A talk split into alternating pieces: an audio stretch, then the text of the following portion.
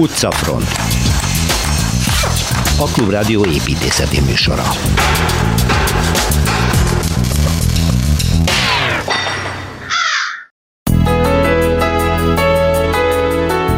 Latin, Párizs, Bohém negyedében bolyongunk tovább Szilveszter Ádámmal, majd vissza Budapestre, ahol elsőként Kelecsényi Kristóffal mászunk fel mintegy 70 méter magasra, hogy megnézzük a Csepeli víztornyot, miként tart meg 3000 tonnányi vizet az a különös legyező alakzatú tartály. Utána a belvárosba érkezünk, a Kálvin téren vár majd Torma Tamás, hogy elmorfondírozzon a tér különös morfológiáján, hiszen ide kilenc utca torkollik.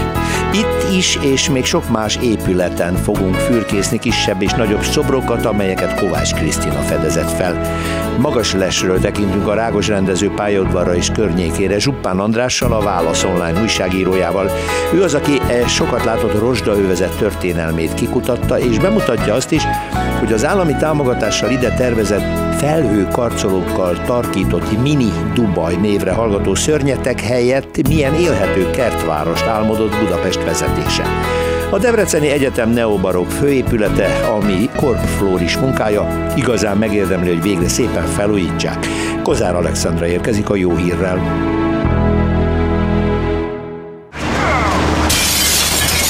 Városi tükör.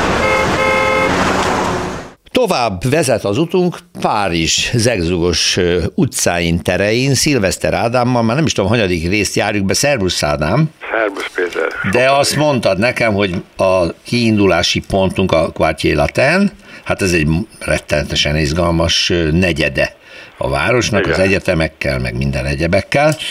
És akkor merre indulunk? Elindulunk a Notre Dame elől. Elől, igen, Azért ott a Pomarina. Mert, mert én így, ismerkedtem Párizsra, még nem is voltam ott, hogy Pogány Figyes professzor úr vetített képes előadást tartott, és mondta, hogy kedves kollégák, kezdjük az ismerkedést a, a Notre Dame balparti tornyával. Igen. A balpart felé néző torny.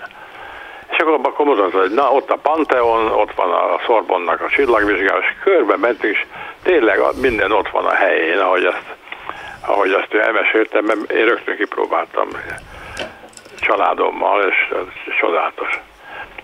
Úgyhogy onnan az ember leereszkedik, és átmegy a, a balpartra egy rövid kis hídon, akkor ott érdekes tér van, aminek az, az a neve, hogy René Viviani, én nem tudtam, hogy mi az, aztán megtudtam, no. hogy ez volt a 49. miniszterelnökük az első világháború első évében. és egy nagyon-nagyon szép ligetes terecske, és az ember ott, ha bal oldalán megy előre, akkor ott van egy nagyon érdekes románkori, pici, bájos, bűbájos templom, egy, egy görög-keleti templom, az érdekes, nagyon szép ikonosztázzal, és az ember megy tovább, akkor ott a sarkon egy, egy, egy, egy, egy egészen mesés dolgot találkozik, ott már ugye megvannak a 20. századi vagy 19. századi nagy ekletikus házak. Igen. És, és ahogy ott egy ilyen pompaszögű törésben fordul át az út, ha az ember jobbra megy ki a térről, ott megmaradtak ilyen, ilyen teljesen középkori kicsi épületek. Egy, egyik az Odett, ez, ez egy üzlet van, meg egy beárat, és ez rásimul azoknak a tűzfalaira, és, és az egyik, egyiknek a, a bejáratánál van egy ilyen egy gyönyörű zöldre festett faurkolat. Ez, ez, ez azért mondom, mert ez egy egészen különleges és csak Párizsban előforduló finomság. Ha az ember kilép ebből a térből balra, akkor hirtelen egy, egy nagy-nagy utcára érkezik, ez a Rue Saint-Jacques, Szent Jakab út. Ez azért érdekes, mert a, a római kori Lutécia nevű településnek, ugye, ez volt a kárdója. És az ember ezen elindul, mindjárt ott, a, a, amikor rálépünk, a sarkon áll egy nagyon szép uh, gótikus templom, egy, egy öthajós, szentélkörüljárós, nagyon érdekes, ez a Szent Severin, Severin. Nem tudom ki volt Szent Severin, lényegtelen a templom gyönyörű. Az is érdekes, mert a két mellékhajó egyformán alacsony, hogy úgy mondjam. Tehát nincs az fokozatos kitámasztása, mint ez, ez egy nagyon, nagyon spéci eset, mert, mert nagyon erős támaszok vannak ugyan elrejtve, de nincs, nincs nagyon magasítva, tehát nem olyan, a Notre Dame. Igen. Ez egy későbbi templom. Uh-huh. Ha az ember megy fölfelé, de még mielőtt hogy nagyon elkalandozna messzire, akkor ott van egy, egy, egy érdekes, a Boulevard Saint-Germainre érve, ami nem a Decumánus volt, hanem abban a párhuzamos határvonal a, római településnek, akkor ott van egy, egy kert, és a kertben van a, a Klüni Kolostornak egy, egy ilyen párizsi dépendansza, ezek a bencések, akik, akik a királyi városban is letelepettek. Az nagyon érdekes, hogy megtalálták azt a pontot, ahol volt egy római kori fürdő, ami ma is egzisztál, mint múzeum, és bemutatják. Uh-huh. És erre ráépült egy gyönyörű gótikus udvar, ami, ami egy középkori múzeum csodálatos anyaggal. Ha az ember megy tovább, és eléri azt, azt az utcát, hogy úgy hívnak, hogy Rüdizékol, az iskolák Iskola, utcája, és az volt valószínűleg Nekumánus, akkor ott kezdődik a, a Szorbonnak az a, az a része, az ősi része, amit úgy hívnak, hogy Faculté de Lettres Sorbonne. Egyébként a kampusza az ebben a magasságban van, de, de, de jóval keletebbre. Az a, a, a Küri házaspárral elnevezett nagy kampusz. És ott az összes fakultás ott, ott sűrűsödik. Hát persze a régiek itt vannak, és az irodalmi és, és, és irodalmi művészeti része nagyon szép belső udvarokkal kápolnával. És tényleg van egy csillagvizsgálója.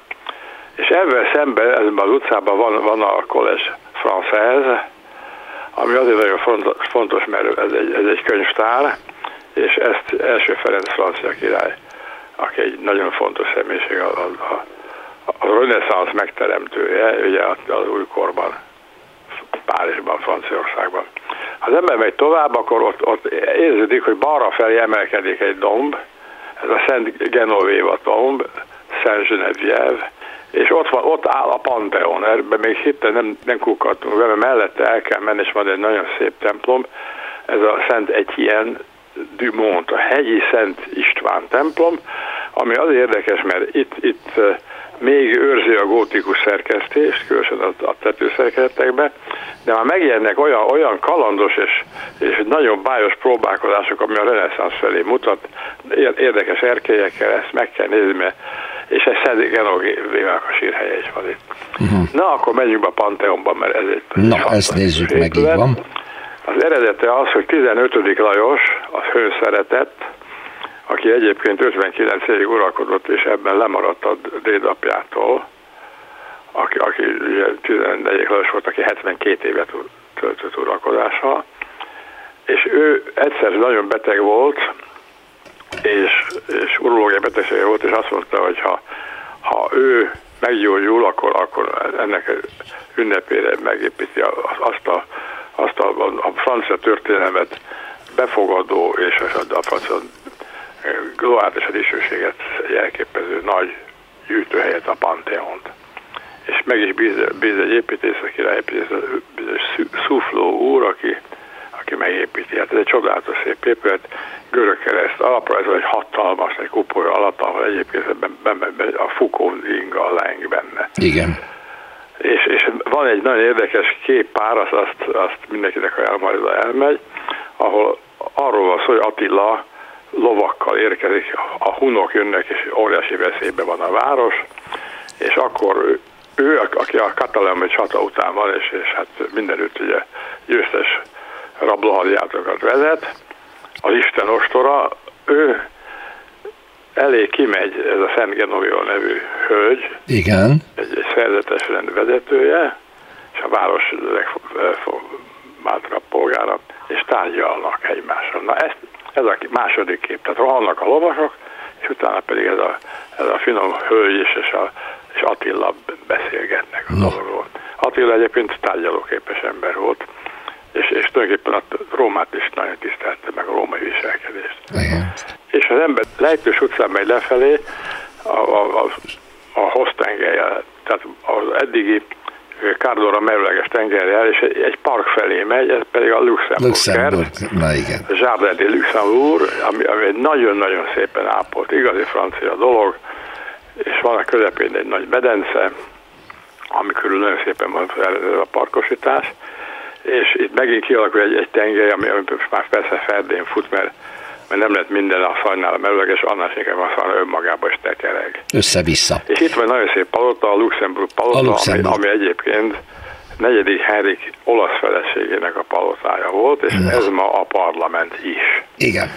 No. Mögötte húzódik egy, egy, egy, egy utcácska, ami, ami az érdekes, mert ott van egy, egy, egy színház. Én akkor voltam ott 68-ban diáklátozásoknak lezárta után, és, és, és a diákoknak a főhadiszállása ebben a templomban az a Teatr Odeon, az Odeon. Az Odeon.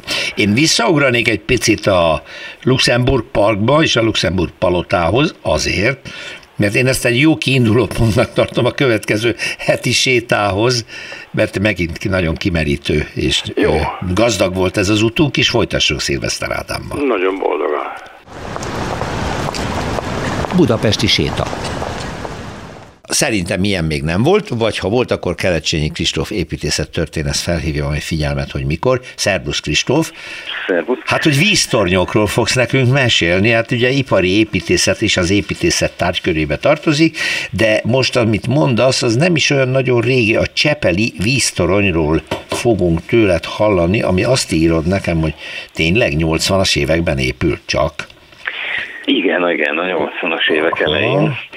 Hát gigantikus. Ugye olyan, olyan, olyan, olyan építményeket igyekszünk mindig vállalni, azt gondolom, amiről ugye rádióban lehet, tehát mm-hmm. hogy, egy, mhm. egy, hogy valami bevillan az embereknek, és ugye ez egy annyira erőteljes vizuális jel, mondjuk így, hogy tulajdonképpen azt gondolom, hogy Csepelnek az egyik szimbóluma is, ugye lehet látni Csepelen is, de Budafokról is, már egész messziről.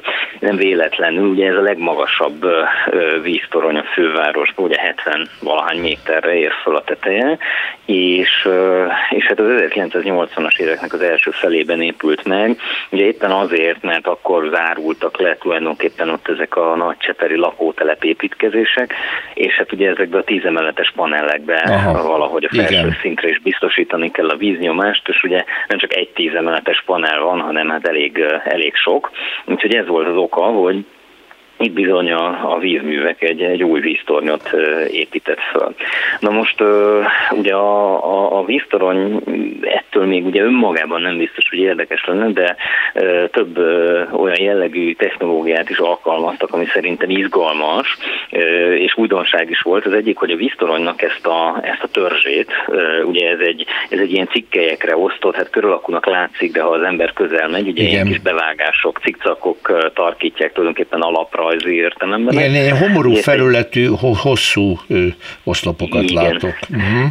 Igen, igen. Na most ezek ugye abból, abból adódnak, hogy ugye így megmozgatták ennek a felületét, és hát ez egy úgynevezett ilyen csúszózsalus technikával épült ki, ami hát akkoriban azért Aha. viszonylag újdonság volt itt Magyarországon. Ugye ezt, ez arra jó, hogy, hogy ezt a, amiben a betont öntik ki, tulajdonképpen a vasbetont, azt ugye nem kell nem kell, nem kell szétszedni és újra összerakni állandóan, és ha nem emelik. Új, újból megcsinálni, hanem emelik, tehát uh-huh. egészülnek, és utána emelik. Úgyhogy tulajdonképpen a neve magáért beszél, és hát ez akkoriban a 80-as évek elején még egy újdonságnak számító technológia volt, amit a vízművek itt alkalmazott, és a másik pedig, hogy nem csak ez a torony ö, kúszott, csúszott így fölfele az építkezés során, de magát ugye a tetején lévő, hát úrról mondjuk ilyen legyező alakúnak ugye ez a piros fehérre Igen. színezett, tulajdonképpen fémszerkezetes felső tartályrész, ugye mindig ezekben van a víz, ez is kérlek szépen alulról mászott föl. Tehát ezt úgy mondott, köré építették, mint egy, mint egy gombának, ugye a, a tövénél is van a bocskora. És fölcsúsztatták? Ott csak akkor szépen fölemelték. 70 méter magasba. Azt a minden. Tehát ezek, ezek olyan, olyan, olyan bravúrok, amik hát ma már nem látszanak, és ugye azért ez, az, ez a torony ez elég erőteljesen egy, egy ipari épület, uh-huh. tehát a, a, a víztornyoknak ugye a, mondjuk úgy, hogy nem feltétlenül a szebbek közé tartozik, ha a szépséget ilyen klasszikus ideálok mentén mérjük, ugyanakkor, mint egy ipari létesítmény, és azért ugye Csepelen ez az ipari múlt még mondjuk így jelenként is úgymond ott van a városrészben, tehát azért ez nem annyira idegen Csepeltől. Úgyhogy ez a 80-as évek közepére gyakorlatilag ott állt ez a, ez a torony, mint a főváros legújabb víztornya, és egyébként 3000 köbméteres a, a víz kapacitása, tehát elképesztő súlyjal nehezedik ugye ott, ott benne a, a víz. Meg a szerkezet súlya együtt akkor több mint 3000 tonna. Hát igen, Iszonyú, igen, ez így van. Iszonyú. Ez így van és a tetején pedig ugye egy nagy terasz van, ahonnan egyébként nagyon jó kilátás Tényleg? van, de hát természetesen ezt ugye senki, senki nem használja. Meg, meg ezt alulról nem is látni, a, hogy ki lehet menni. A, egy nagy, nagy, nagy, nagy, nagy terasz van a tetején, ahova azért ugye ki lehet menni, hát karbantartási szempontból is ugye vizsgálni kell. Hát nyilván mostanára már mindenféle mobiltelefon antennák lakták be ezt, hát, a, ezt a területet, mint, mint ahogy az lenni szokott a magas építményeknél, de összességében egy, egy tényleg egy, egy egy, egy ikonikus forma, még akkor is, hogyha nem tudunk olyan nagyon sok egyedi vonást felsorolni benne impozáns látvány minden esetre, és most, hogy elmondtad a paramétereket, mint építészeti teljesítmény, tényleg bravúros egy ilyet felhúzni a súlyok és a statikai, bonyolult statikai megoldások miatt. Csepel híres víztornya. Kelecsényi Kristóf, köszönjük szépen, szerbusz. Jövő héten megint tudom, hogy egy újabb víztoronnyal fogsz meglepni bennünket. Így van. Perspektíva. Utcamustra helyett térmustra következik, mégpedig két részben, mert olyan térről lesz szó, Torma Tamásnak az Egyhelyblokk szerzőjének a tolmácsolásában, Szerbusz Tamás, Szevasz Péter, hát, ami talán az egyik legizgalmasabb ö, ö, helye Pestnek, ez a mostani nevén Calvin tér, de hogy is hívták ezt régen? Hát Szénatérnek hívták, sőt még korábban, és akkor az még egy német név volt. Igen. Széna és disznókereskedők terén. Mert hogy itt mindenféle vásárok voltak. Század, mm. így van. Van két fotót kéne most ide megidézni tulajdonképpen. Igen. Az egyik az a, ez nemrég bukkant elő, a Bécsi Albertina tulajdona, és valószínűleg az első Pestet ábrázoló fénykép. No.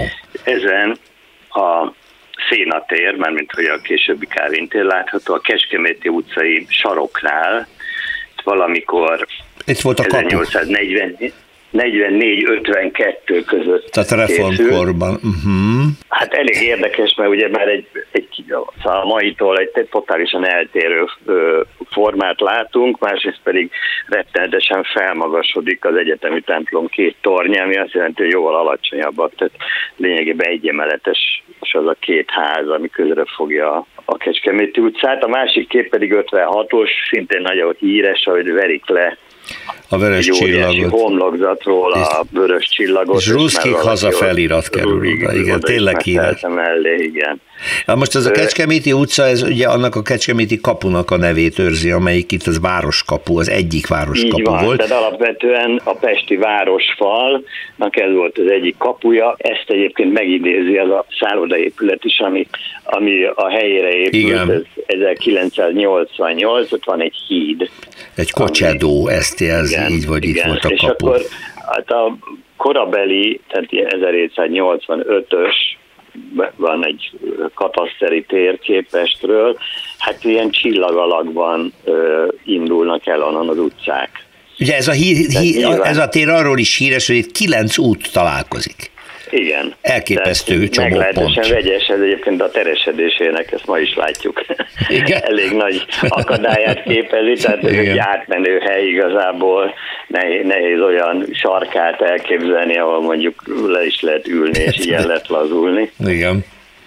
Szóval ez egy piasztér volt, és hát elég sok piacozás volt, tehát itt voltak a pesti nagyvásárok évente négyszer, meg kisebbek is, és hát ez nagyjából azonos időben van a egyrészt, hát most már 19. században járunk, amikor lebontották a, vagy fokozatosan lebontják a városfalat, amellett szép lassan kialakul a kiskörútvonala. 1796-ban bontották egyébként le a Kecskeméti kaput, és ez nagyjából egybeesik a Nemzeti Múzeum építésével, ami szintén nem egyszerre történt, hogy úgy mondjam, ez egy jó tíz év volt, közben jött az árvíz, és akkor kapta meg a református egyház a tér egyik sarkát, itt áll a legrégebbi épület, mai értelemben vett legrégebbi épület, a református templom. Ez sem egyszerre épült ki, tehát először 1801-ben kapták meg, ezt ez egyébként egy régi temetőnek a telke volt, vagy területe, 1830-ra épült föl végül is a és akkor már innen tudjuk, tudom. hogy miért lett Calvin tér, hát Calvin Jánosról Egyrészt, nyilván. Meg a környező utcák, mert ott ugye már mindenféle református egyházi hivataliskola volt, tehát Akadémia, utca, Török igen. Pál utca, Török Pál irányította, mint református püspök az építkezést, és 1874-ben nevezték át Calvin térre. Térre, Calvin igen. Teret. És egyébként uh-huh. ennek van egy nagyon szép emléke is. 2017-ben volt az 500. évforduló, és akkor a hetedik műterem Szabó Levente vezetésével készített egy ilyen különleges installációt a téren, 95 díszkő van, ami bele van helyezve a, a járólapokba, a járó felületbe, és ezek mind utalás, és a szám sem véletlenben, ugyebár ez a Luther 95 tételére Tétel. pont, 95 tételére uh-huh. utal.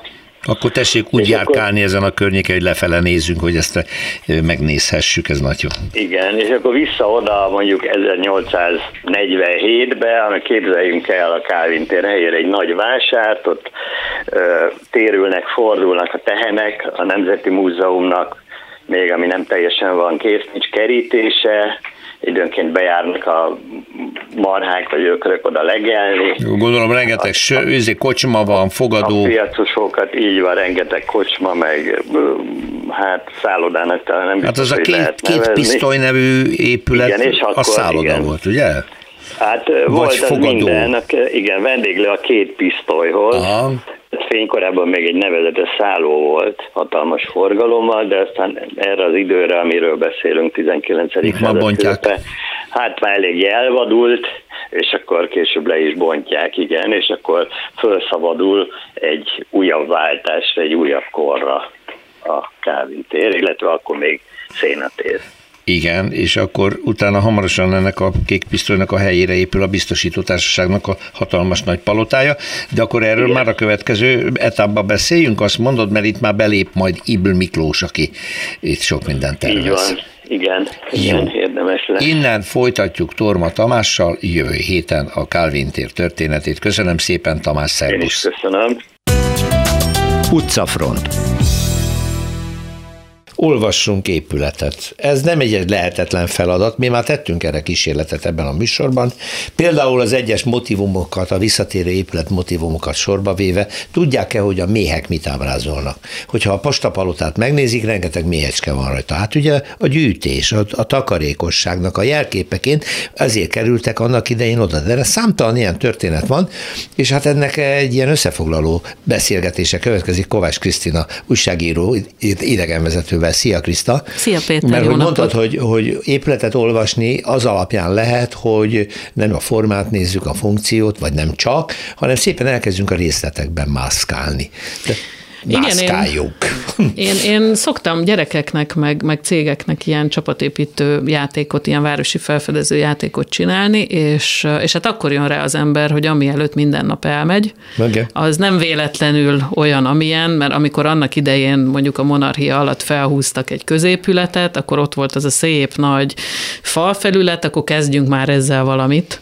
Tehát ahogy mondtad a méhecskéket, hogyha valaki lát egy, egy mékast, és főleg, hogyha felé mászkáló méheket, akkor ez azt jelenti, hogy hát te is, barátom, hozd ide a pénzedet, mind a szorgos méhecskék, mi vagyunk itt a mékas, és majd abból lesz jó méz. Franciaországban vigyázni kell, mert ott a méh az Napóleonnak a szimbóluma tud lenni időnként, de ez az egyetlen kivétel, amiről én tudok. És hát számtalan ilyen hely van, főleg Budapesten. Én a, a múltkor külföldieket vittem, és elmentem őket összeszedni a, a Ritz-kartonba, amit Aha. lehet, hogy a hallgatók egy része még, mint budapesti rendőrfőkapitányság ismer. Ugye ott van az Erzsébet téren, és akkor azzal kezdtem a vezetett sétát, hogy jó, akkor most itt menjünk körbe, mit látnak? Hát itt vannak mindenféle szobrok, igen. Hát mit gondolnak, hogy érzik magukat ezek a szobrok?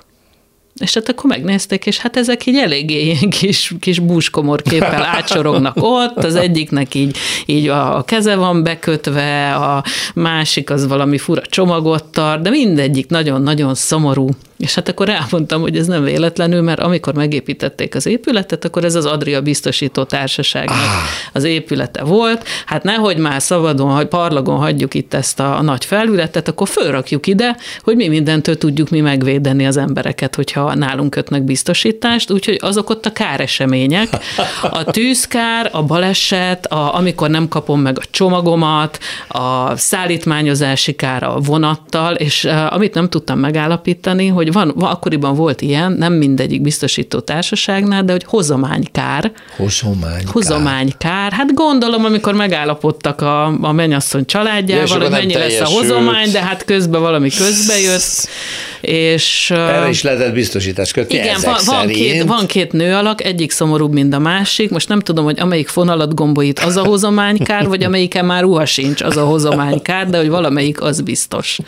És hát ezzel így eléggé közel lehet hozni a várost a, a felfedezőkhöz. A másik ilyen helyem az a Bécsi kaputér. A 60 palota Azt, na, az, az egyik, az egyik kedvencem, amit lehet, hogy onnan ismernek a hallgatók, mert ugye ott vannak a szignók, a, Írók. a a, azoknak az íróknak az aláírása, akik ott voltak vendégek, de hát magát a palotát is érdemes megnézni, mert hogy az meg azért néz ki úgy, ahogy kinéz, ilyen kis medalionokban latin szerzők, mert hogy a, az eredeti tulajdonos az latin irodalom tanár volt, és a kedvenceit föl, fölrakatta.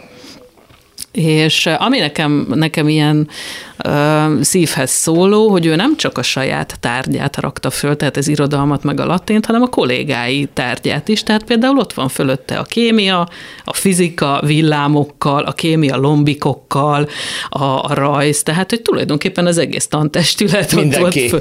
Csak hát ez egy kicsit, kicsit értő, értő szemmel kell nézni. A bal oldalán meg ott van az Eszterházi palota, aminek, hogyha a körerkéjét megnézi az ember, ezt is meg szoktam kérdezni a vendégeimtől, hogy mit gondolnak itt, mi történik. A legjobb válasz az az volt, hogy megkéri a kezét, mert ugye van egy nagyon ö, szépen felöltözött, láthatóan fontos rangú hölgy, és előtte térdepel egy fontos rangú úr. Hát igen, ez nekem nem jutott eszembe, mert én ugye tudtam, hogy ez az egyik Eszterházi ős, aki Nagy Katalintól kap valami medáliát Aha. éppen.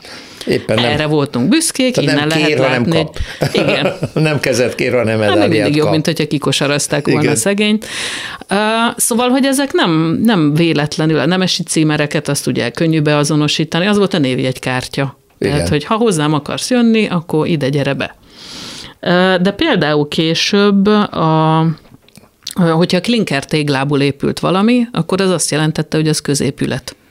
Tényleg? Igen, lehetett kórház, lehet, nézd meg a vásárcsarnokokat. Iskola, lehetett kórház. iskola, kórház. Tényleg, vásárcsarnok is nagyjából. A vásárcsarnokból meg a külön kedvencem az a Hold utcai vásárcsarnok, mert hogyha nem a szabadságtér felüli részét nézi meg az ember, hanem a másikat, akkor ott van az áruválaszték. Megint, nehogy már itt ne használjuk ki ezt a nagy felületet, akkor oda rakjuk a bárányt, a, a halat, a vaddisznót, a szarvast, a gyere be, mert itt nálunk ezt lehet megkapni. Uh-huh és amikor még nem, nem a mai budapesti címert, tehát az egyesített címert látja az ember, akkor lehet tudni, hogy na, akkor ez 1867 előtti építésű, például a Budai Városháza, ugye Pallas Athénével, a Sréhen szembe a Mátyás templommal, ugye Pallas azért került oda, mert ugye az volt a, a Budai Városháza, és, és például az iskoláknál is lehet látni, hogyha még a pesti vagy a budai címer van fönn, akkor ez egy régebbi építésű. És ami a, a, a külön kedvencem az az, hogy, hogy ennek van nagyon személyes változata is, mindig tanulok, tehát azért is jó idegenvezetőnek lenni. Én szégyen, nem szégyen, most láttam először Stein Imrének a szobrát a parlamentben, amikor maga figuraként az egyik oszlop főn, ugye ott vannak a, a foglalkozások Igen. pirogránit szobrokból, és abban az egyik Stein Imre. Meg lehet Aha. ismerni, mert hogy a kezében fogja az országgyűlésnek, az országház épületének a, a tervrajzát. Vagy a tervrajzát? A tervrajzát. És, és amin így elgondolkodik az ember, hogy de hát Jézusom, hát ha nem tudnám, vagy nem mondta volna a idegenvezető kolléga, hogy ez is Stein Imre, akkor azt mondanám, hogy Gandalf, amint éppen csatába indul, mert egy ilyen nagy csillagos köpeny van rajta, és hát azért így látott az ember korabeli ábrázolás Stein Imréről, hát hogy mégis miért. És ugyanez Alpár Ignác, hogyha a ember, a, megnézi az ember akár a város, a Városligeti szobrát, akár a Nemzeti Galériára föl van szoborva, hogy ő meg ilyen kis, kis nagyon, nagyon menő, feszes harisnyát hord, és ilyen nagyon rövid, kicsit női és tunikaszerű ruhát, hogy ez most hogy? És az a dolognak a megoldása, hogy ez tulajdonképpen azt jelenti, hogy nagyon nagyra tartották a kollégák, mert az építészeknek a, a legnagyobb elismerés az, hogyha a középkori építészekhez hasonlítják Aha. őket, mert ugye az építészet, építészet csúcsa az a katedrális építészet, amit a középkori építészek csináltak, tehát hogyha Stein Imre kap egy ilyen Gandalf-féle külsőt, akkor, akkor ez, ez azt jelenti, hogy nagyon jó munkát végeztél. Aha, aha. Köszönöm Kovács Krisztinának. Én is köszönöm. Magas lesen. Ha valamivel a budapesti lakosokra a sikítófrászt rá akarom hozni, akkor kiejtem azt a szókapcsolatot, hogy mini Dubaj, ugyanis hát akkor mindenki tudja, hogy itt a Rákos rendező pályaudvar és környékének tervezett lehetséges beépítéséről van szó, amire megjelent egy dubai milliárdos vállalkozó, mint hogyha az állam már is lecsapott volna erre, hogy kiemelt beruházásként itt toronyházakkal, fültőkkel, meg luxus nem tudom mikkel beépíti. Azt a részt, ami tulajdonképpen úgy tűnik, hogy Budapest egyetlen komoly fejlesztés megélhetési lehetősége, annélkül, hogy az agglomerációba kizavarnánk az embereket, itt lehetne egy zöld területet építeni. Na ez az a koncepció, ami alapján Zsupán András a Válasz Online újságírója, Szervusz András, köszöntelek a stúdióban. Szervusz. Egy nagyon érdekes kétrészes cikkel nekirókaszkodtál, hogy bemutasd, mi volt, és hogy mi lehetne a mini Dubai helyett, ugye? Nagyon érdekes a történeti része ennek, szóval, hogy ez itt összekapcsolódik a magyar vasútfejlesztésre. Az első vasútvonal Budapest-Vác, ez ennek mentén kezdett el kiépülni, és hát tulajdonképpen lehetne egy ipari műemlék, nem? Hát részben az is, legalábbis néhány épülete. Tehát most, amikor végeztem ezt a kutatást, akkor például sikerült egyértelműen megbizonyosodnom arról, hogy ez Budapest leg, a Rákos rendező állomás Budapest legrégebbi ma is álló vasúti épülete. Hopp. Ez, ez De eddig, nem műemlék. Helyi Vagy védett, igen? helyi védett, 14. kerületi helyi védelem alatt áll, ez gyakorlatilag nem ér semmit. Ezt ugye erről hozott a kormány konkrétan egy döntést, hogy a helyi védelmeket kiemelt beruházás esetén felül lehet írni az a Pázmány Péter hát kampusz esetében. Úgyhogy azóta tudjuk, hogy ha ezt bontani akarják, akkor, akkor bontani bontják. is fogják, így van. Mhm. De egyébként ez, ez az épület, ez régebbi, mint maga a MÁV, tehát, tehát ez 1860-as évek elején épült egy akkor még osztrák-magyar szabadalmaztatott állam Államvasút Társaság segédpályaudvarának, de hát igazából maga a vasútterület nagy része az, azon nincs mit védeni, tehát az egy, az egy óriási nagy rozsdazóna, elképesztő mennyiségű fölhagyott vágánnyal, fölhagyott épülettel, iparteleppel, szemétlerakattal. De ez valahogy a rendszerváltás mementója is egyben, nem? Így van, ez gyakorlatilag az összeomlás itt nagyon gyorsan következett be. Ezt lehet tudni, hogy 1990-ben még teljes gőzzel üzemelt ez a hatalmas rendező pályaudvar, 600, ember fogla, 600 embert foglalkoztatott, és négy-öt évvel később már csak a töredékét, és addigra a vágányoknak több mint a felét fölhagyták, megszűnt a gurítódomb, amelyik ugye a rendezőpályadvari funkciónak a szíve volt. Tehát ez egy nagyon, nagyon gyors összeomlás, aminek főként az az oka, hogy, hogy ez tulajdonképpen a, a szocializmus időszakában már elsősorban a KGST-n belüli áruszállításban ah. töltött be fontos szerepet, tehát tulajdonképpen ez volt az a fordító korong, amin keresztül a KGST keleti területeiről, Romániából, Bulgáriából, Kelet-Magyarországból, az északi és nyugati országokba, tehát Csehszlovákiába, NDK-ba továbbították az árukat. Most nyilván ez a és funkció, ez, ez egyik a másikra tűnt el. Így van. Benőtte a gaz egyébként és szépen a gaz. az egészet, elképesztő. Nagyon Igaz. érdekes, gyakorlatilag meg lehet figyelni, hogy a természet hogyan hódítja vissza az ember által felhagyott világot, olyan, mint hogyha tényleg a Walking Deadnek az egyik késő évadát látnánk. Az egyik fák. Fotódó például azt lehet látni, hogy benőtt a zöld növényzet az egész, de a sínek körvonalazódnak, ahogy ott puposodnak. A, a, Így van, igen. Tényleg elképesztő. Döbbenetes látvány. A, konkrétan a gurító dombot, a legendes gurító dombot ma nem lehet megtalálni. Olyan méretű erdőnő rajta, igen. hogy, hogy én tudom, hogy hol van a helye, ezen elég sokat kutattam, mire rájöttem, de nem lehet látni. Szóval ez egy borzasztó érdekes hely. Ugye ez zuglót köti össze Angyalfölddel, de nincs összekötve, csak egyetlen gyaloghíd van, Úgyhogy ez egy nehéz építészeti feladat, ha ide bármit építünk, ugyanakkor Hát zöld területet is lehetne nyerni. Picit ugrok most már a jelenlegi program felé, jegyezzük meg, hogy a ö, északi oldalán ott van a Vasúttörténeti Múzeum, ami egy fantasztikus kulturális érték, ami van, nyilván integrálható igen. lenne Abszolút. egy új város részbe.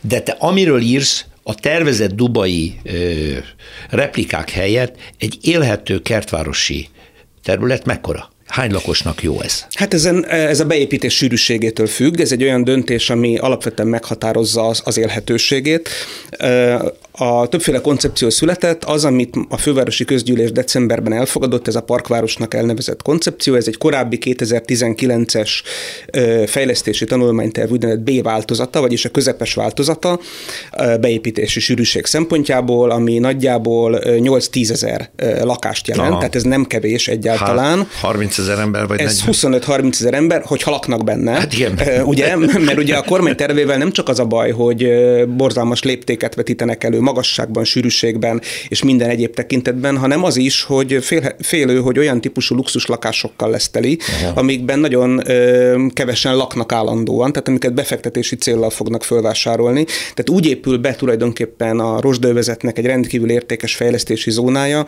hogy nem, ö, tulajdonképpen nem, nem fogja azt az, lakhatás. Nem a lakhatási ö, válságot fogja enyhíteni, mert a lakhatási válságnak sok dimenziója van, de az is az egyik dimenzió, hogy a középosztály kimenekül a városból, és beépíti az agglomeráció zöld területeit. És van egy érdekes adat a cikkedben, ha jól emlékszem, előre vetítetted néhány év múlva, hogy Budapesten és agglomerációjában egyaránt 1,8-1,8 millió ember fog élni?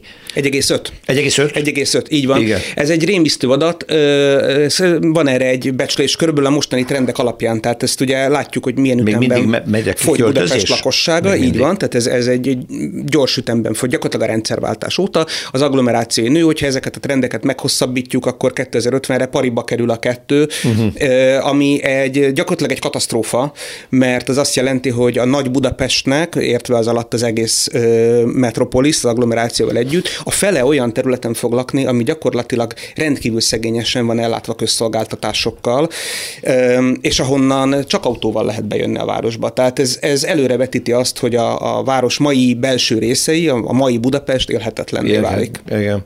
Ehelyett itt van egy hatalmas, nem tudom hány hektáros terület. 180 hektár Aha. összesen, amiből nyilván a fejlesztés, tehát a vasút ennek egy részét minden körülmények között tovább Még használja. kell. Persze kell használni, persze. hiszen ez egy létező élő vasútvonal, sőt nem is egy, hanem három. Nem tudjuk pontosan, hogy vasút mekkora területről tud levonulni, de azért Lázár János egyébként az egyik megszólalásában előrevetített egy olyasmit, hogy szerinte az egyharmada elég a vasútnak, uh-huh. a mainak. Tehát ez azt jelenti, hogy a terület nagy részét mindenképpen úgy lehet számolni, hogy felszabadítható. És hát ez azt jelenti, hogy tulajdonképpen egy belvárosi kerületnek megfelelő nagyságú és lakosságszámú városrész hozható létre. Körülbelül a mai 5.-6. kerületnek megfelelő lakosságszámú Számú. városrész aha. hozható létre úgy, hogy egyébként 25-30 hektárt parknak ezt akartam kérdezni, maradna zöld? Maradna zöld. A, logikusan két olyan terület van, aminek egyébként Zöldnek kellene minden körülmények között maradnia.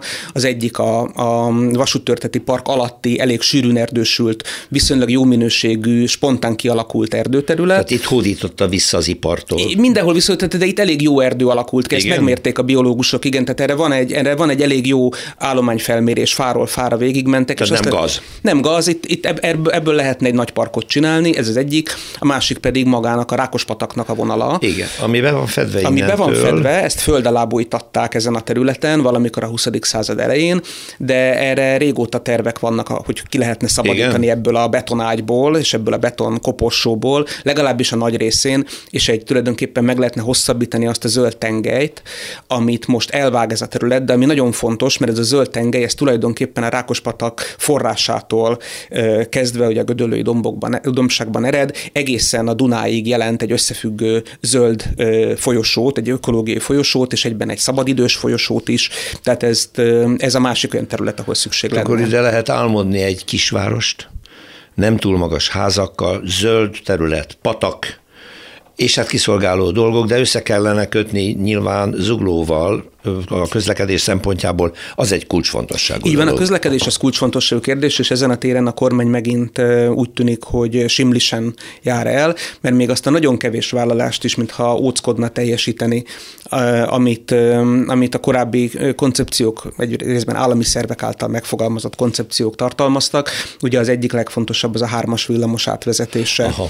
a Nagy Lajos király útja vonalában. Ez ugye Budapestnek egy fontos villamos körgyűrűje, ősvezérte Tere Gubacsi út felé vezet tovább, de nincs bekötve, megszakad, nem köti össze a 13. és a 14. kerületet, ezt a Szegedi útvonalában lehetne megtenni, és ugye ott lehetne átvezetni. Ott lehetne átvezetni egy villamos felüljárót, amire szintén késztervek vannak, de mit tesz Isten, ez valahogy, mintha hiányozna az emirátusokkal kötött nemzetközi megállapodás tervezetéből. Ez egyik ilyen. A másik ilyen, az szinte egy régi elképzelés, ez a, a kisföld alattinak a meghosszabbítása északi irányban. Hmm. Ez benne van a nemzetközi szerződés tervezetében, csak az a baj, hogy ezt egy normális beépítési koncepcióhoz találták ki, ezt a meghosszabbítást, és nem pedig egy mini vagy maxi Dubajhoz. Tehát, hogyha a kormány tényleg felhőkarcolókat, tényleg 50 ezer lakást, tényleg az ország, leg, vagy a Budapest legnagyobb plázáját kívánja ezen a területen fölépítetni, akkor azt egy 1896-ban épült föld alatti villamosra rákötni, hát ez, mondjuk, ez, ez egy elmebaj, tehát ez, ez egy teljes felelőtlenség. Igen, hát a, a milyen esély van arra, hogy nem ez a mini Dubai épül itt? Szerintem egy komoly esély van erre, de ez nem belső mérséklet vagy tiltakozás kérdése, hanem az, hogy az MR Properties vagy valamelyik leányvállalat, ezt még nem tudjuk melyik fogja megvalósítani, vagy akarja megvalósítani a tervet, egyszerűen nem látja reálisnak ezt az elképzelést, Aha. és saját, ez mégiscsak egy üzleti alapon működő cég, tehát ez nem egy jótékonysági szervezet, akármit is szeretne a kormány, ez pont annyit fog építeni, mint amennyi racionális.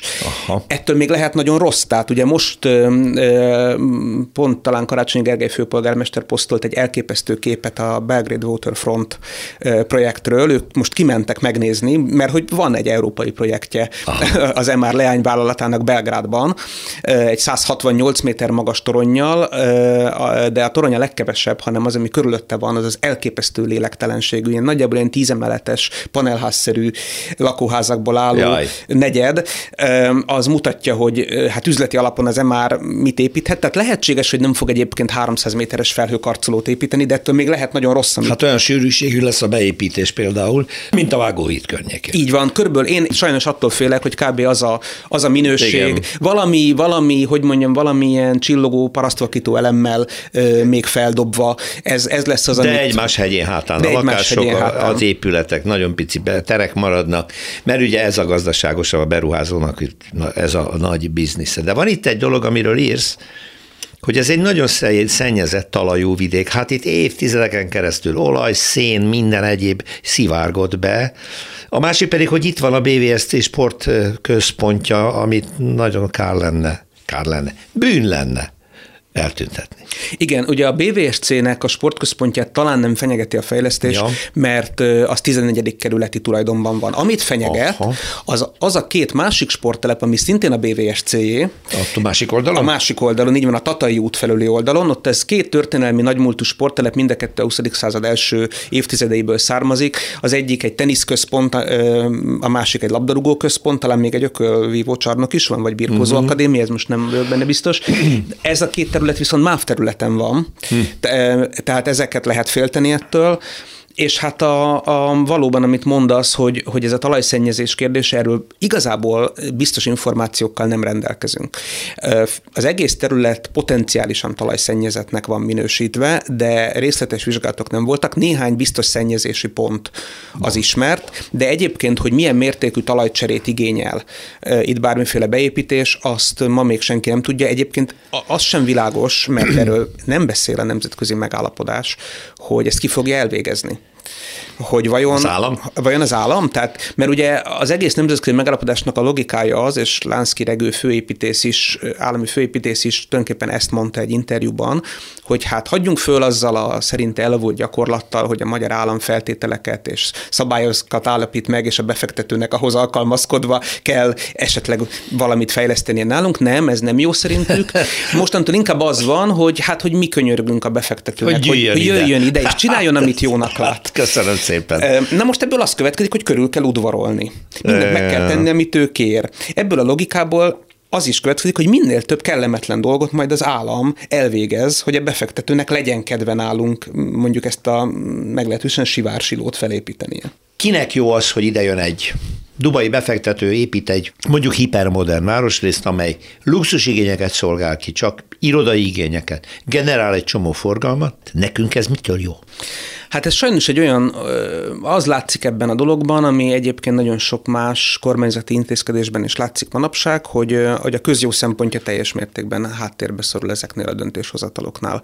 Tehát a közjó legfeljebb a magánérdekre mellékesen ráakasztva jelenik meg. A közjó bizonyos elemei persze minden ilyen beruházásban föllelhetők, tehát egy-két közcélú elem meg fog valósulni, remélhetjük azt, hogy azért lesz majd villamos, lesz majd valamiféle kisföld alatti meghosszabbítás, remélhetjük azt, hogy azért mégiscsak valamiféle zöld területek keletkeznek, tehát, tehát kétségtelen, hogy, hogy mellékesen megvalósulnak a közjó bizonyos elemei, nem abban a formában, nem abban a mértékben, nem olyan minőségben, ahogy ez, ez elvárható lenne, de, de nem ez a fő szempont. Tehát a, a fő szempont minden esetben az, hogy a magánérdek érvényesüljön.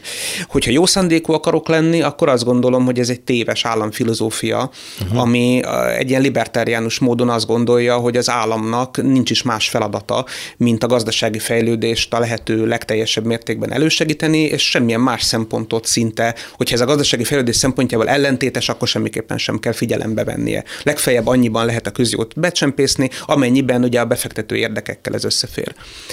Ha rossz indulatú akarok lenni, akkor meg azt gondolom, hogy egyszerűen valószínűleg annyi van mögötte, hogy hát majd megnézhetjük, hogy kiképítik föl, milyen cégek ezt a uh-huh. ezt a projektet, hogy ez a projekt, ami a legszerényebb becslések szerint is, hiszen óriási területről van szó, legalább tíz évig fog tartani a beépítés elkészülése. Ez azt jelenti, hogy tíz évig folyamatos, stabil megrendelésként jelenik meg az építőipari cégeknél majd ez a projekt. Hát ezek az építőipari cégek egyértelműen be vannak kötve ugye a, a rendszer gazdasági hátországába. Hát ez az mozgató érdek a dolognak. Akkor. Igen, tehát, tehát nyilván azt kell, hogy mondjam, hogy, hogy félő, hogy, hogy a legfontosabb szempont az volt, hogy tíz évre biztos etetéssel, megrendeléssel Meglegyen. ellátni a cégeket. Uh-huh. Itt tartunk most, nagyon köszönöm Zsupán András, a Válasz Online munkatársa, újságírója, aki felfejtette ennek a területnek egyrészt a történelmét, másrészt pedig lehetséges jövőjét.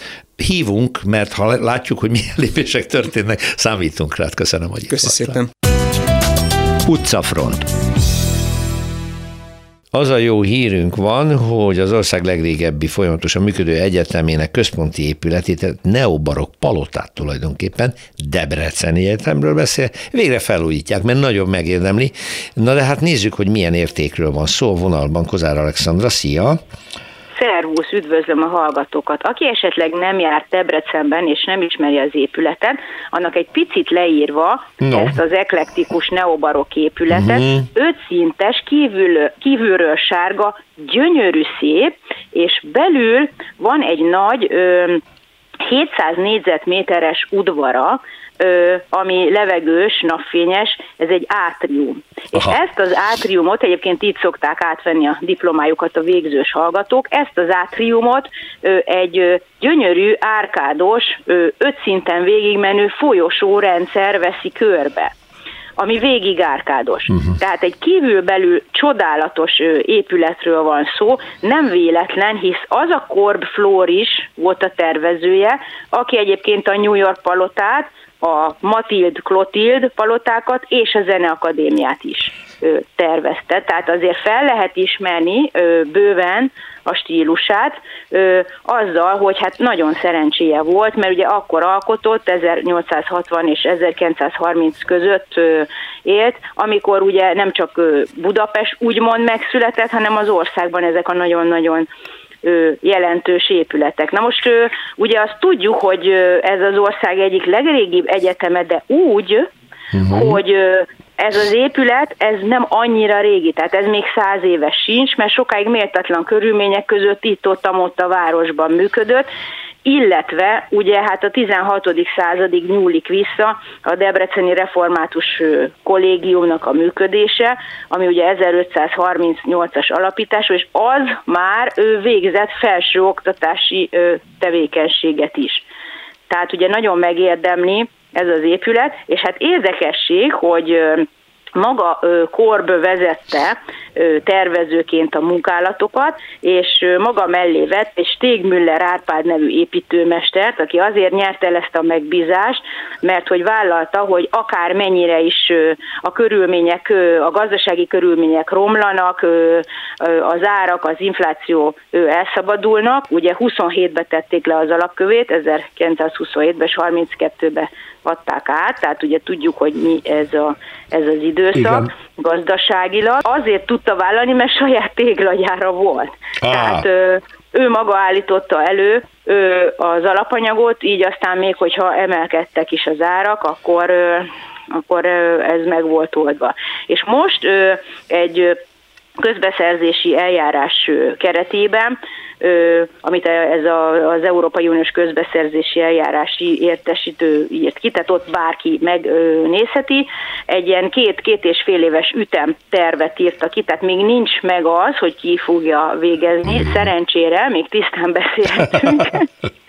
még nem kell húzni a nyakunkat, hogy na hát ezt is, melyik cég újítja föl, na kettőt találhat. Igen, de én reménykedjünk, hogy, hogy egy minden szempontból méltó, de abban abban biztos vagyok, hogy az illető érezni fogja itt a, a, a feladat súlyát. Egyébként ez homlokzatfelújítás, de mindegyik irányból, tehát mind a négy kelet-nyugat, észak-dél, és a belső homlokzat is. Tehát egy teljes, teljes külső megújítás, úgy, hogy a környezettel is, tehát a környező járdák, a, a kő, vakolat, az összes, összes nyílászáró kívül belül ideértve a folyosókat is. Na, meglátjuk szépen visszakapja eredeti pompáját. Kozár Alexandrának nagyon köszönöm, minden jót, szia!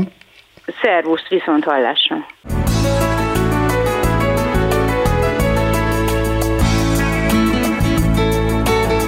Köszönjük a figyelmüket, az utcafontot hallották, a műsort Árva Brigitta szerkesztette és Rózsa Péter vezette. Egy hét múlva várjuk Önöket.